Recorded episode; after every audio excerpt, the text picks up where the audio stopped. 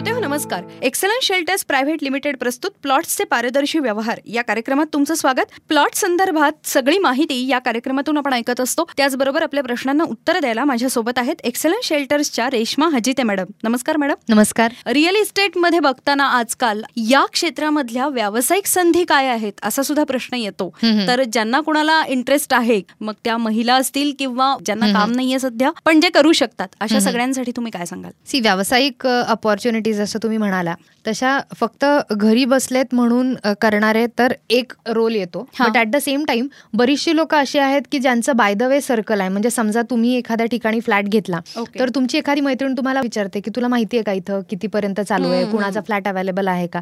तर त्यावेळेला तुम्ही बाय द वे रेकमेंड करता. बट तुम्हाला हे. त्याच्यामागे माहीत नसतं की जर तुम्ही त्या बिल्डर किंवा डेव्हलपरचे जर चॅनल पार्टनर झाला.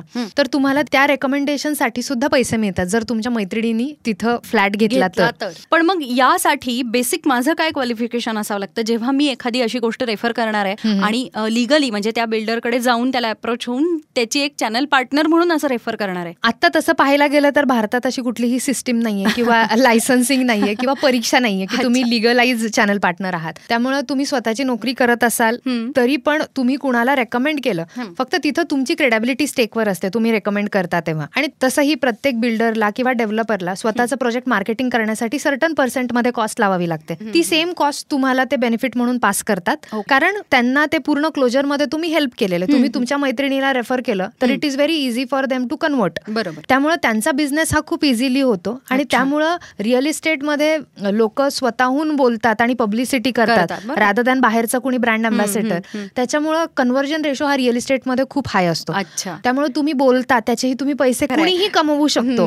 ही एक अपॉर्च्युनिटी आहे. फक्त तुम्ही ते बिल्डरला सांगू शकता. माझी अशी अशी एक मैत्रीण आहे. आणि प्रत्येक बिल्डरकडं आपलं स्वतःचं एक चॅनल पार्टनर नेटवर्क असतं. त्यामुळे याच्यामध्ये कुठलंही सर्टिफिकेशन लागत नाही बेसिक. तुम्ही फक्त बिल्डरकडे जर स्वतःची टीम असेल त्यांना. फक्त जे कोणी इंटरेस्ट. आहेत. त्यांचा नंबर दिला आणि ते पास केलं. तरी पण ते तुम्हाला जेव्हा काही कन्वर्ट होईल त्यावेळेला त्याचा फायनान्शियल बेनिफिट ट्रान्सफर करतात अच्छा मला वाटते खूप चांगली ऑपॉर्च्युनिटी आहे ही जे श्रोते ऐकता आहेत आणि ज्यांना काही वेगळं करायची इच्छा आहे किंवा आपलं काम सांभाळता सांभाळता ऍडिशनल वर्क म्हणून सुद्धा आपण याच्याकडे बघू शकतो दुसरा. प्रश्न असा आहे की आता समजा एखाद्या इंजिनियर मुलाला नोकरी करायची आहे कुठेतरी. पण मधला जो टाइम स्पॅन आहे त्याच्या इंटरव्ह्यू आणि ऍक्च्युअल नोकरी लागण्यामधला त्यामध्ये तो हे काम करू शकेल का? नक्कीच करू शकेल. कारण मी जसं म्हटलं की याच्यामध्ये बेसिकली तुम्हाला फक्त काय ज्यांना मार्केटमध्ये घ्यायचं आहे अशी लोक तुम्हाला बऱ्याच वेगवेगळ्या ठिकाणाहून मिळतात. आणि आजकाल मार्केटिंगचे विविध टूल उपलब्ध आणि सगळ्यात महत्वाचं टूल म्हणजे ऑनलाईन मीडिया ह्याच्यामध्ये तुम्ही व्हिडिओज पोस्ट करू शकता वेगवेगळ्या पोर्टलवर ऍड्स असतात त्या पोस्ट करू शकता. आणि वेगवेगळ्या पद्धतीनं तुम्ही लोकांना अप्रोच करू शकतात. किंवा तुम्ही ज्या सोसायटीमध्ये राहता किंवा तुम्ही एखाद्या ग्रुपचे मेंबर असाल क्लबचे मेंबर असाल त्या क्लबमध्ये तुम्ही प्रेझेंटेशन दिलं तरी पण तिथली पण लोक इंटरेस्टेड होऊ शकतात. तुम्ही पंधरा लोकांना महिन्यातून प्रेझेंटेशन दिलं तर त्याच्यातला एखादा तरी कन्वर्ट होतो. आणि ऍव्हरेज कन्सिडर केलं की एखादा वीस लाख पंचवीस लाखाचा प्लॉट आहे तर त्या केसमध्ये तुम्हाला मिनिमम दोन टक्के तरी इन्सेंटिव्ह म्हणून त्याच्यामध्ये मिळतं. सो महिन्याचं तीस हजार इन्कम तुमचं कुठं जात नाही. जर तुम्ही सिन्सिअरली प्रेझेंटेशन तीस दिवसातले पंधरा दिवस पंधरा लोकांना जरी दिले ज्यांना इंटरेस्ट आहे तरी पण कन्वर्जन इझिली होऊ शकतं. आता जाता जाता फक्त बेसिक नॉलेज काय असलं पाहिजे या संदर्भातलं तेवढं सांगा. बेसिक नॉलेज म्हणजे तुम्ही जो प्रोजेक्ट हातात घेतलाय तो लिगली क्लिअर टायटल असला पाहिजे. कारण तुमची स्वतःची रेकमेंडेशन स्टेकवर असते. आणि दुसरं म्हणजे त्या प्रोजेक्टला मी जसं म्हटलं की जर असेल तर एखादं क्रिसिल रेटिंग असलं पाहिजे. प्रोजेक्टला जर बँक लोन अवेलेबल असेल तर हंड्रेड पर्सेंट तुम्ही त्या प्रोजेक्टला जा कारण बँकनी सगळा ड्यू डिलिजन्स केलेला आहे. आणि प्रोजेक्टच्या बेसिक लेआउट कसा आहे त्यातले कुठले प्लॉट अवेलेबल आहेत आणि किती रेट आहे हे जर तुम्हाला माहिती असेल तर तुम्ही मग करू शकता. आणि आजकाल वेबसाईट वर बरेचसे डिटेल्स असतात. व्हॉट्सअपवर तुम्ही पीडीएफ सगळ्या कॅरी करू शकता.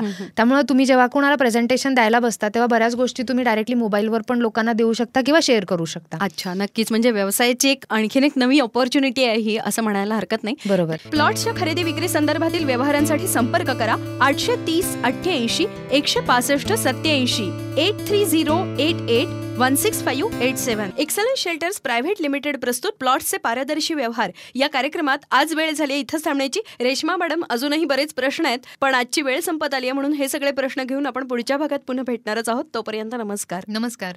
प्लॉट्सच्या खरेदी विक्री संदर्भातील व्यवहारांसाठी संपर्क करा. आठशे तीस अठ्ठ्याऐंशी एकशे पासष्ट सत्याऐंशी eight three zero eight eight one six five eight seven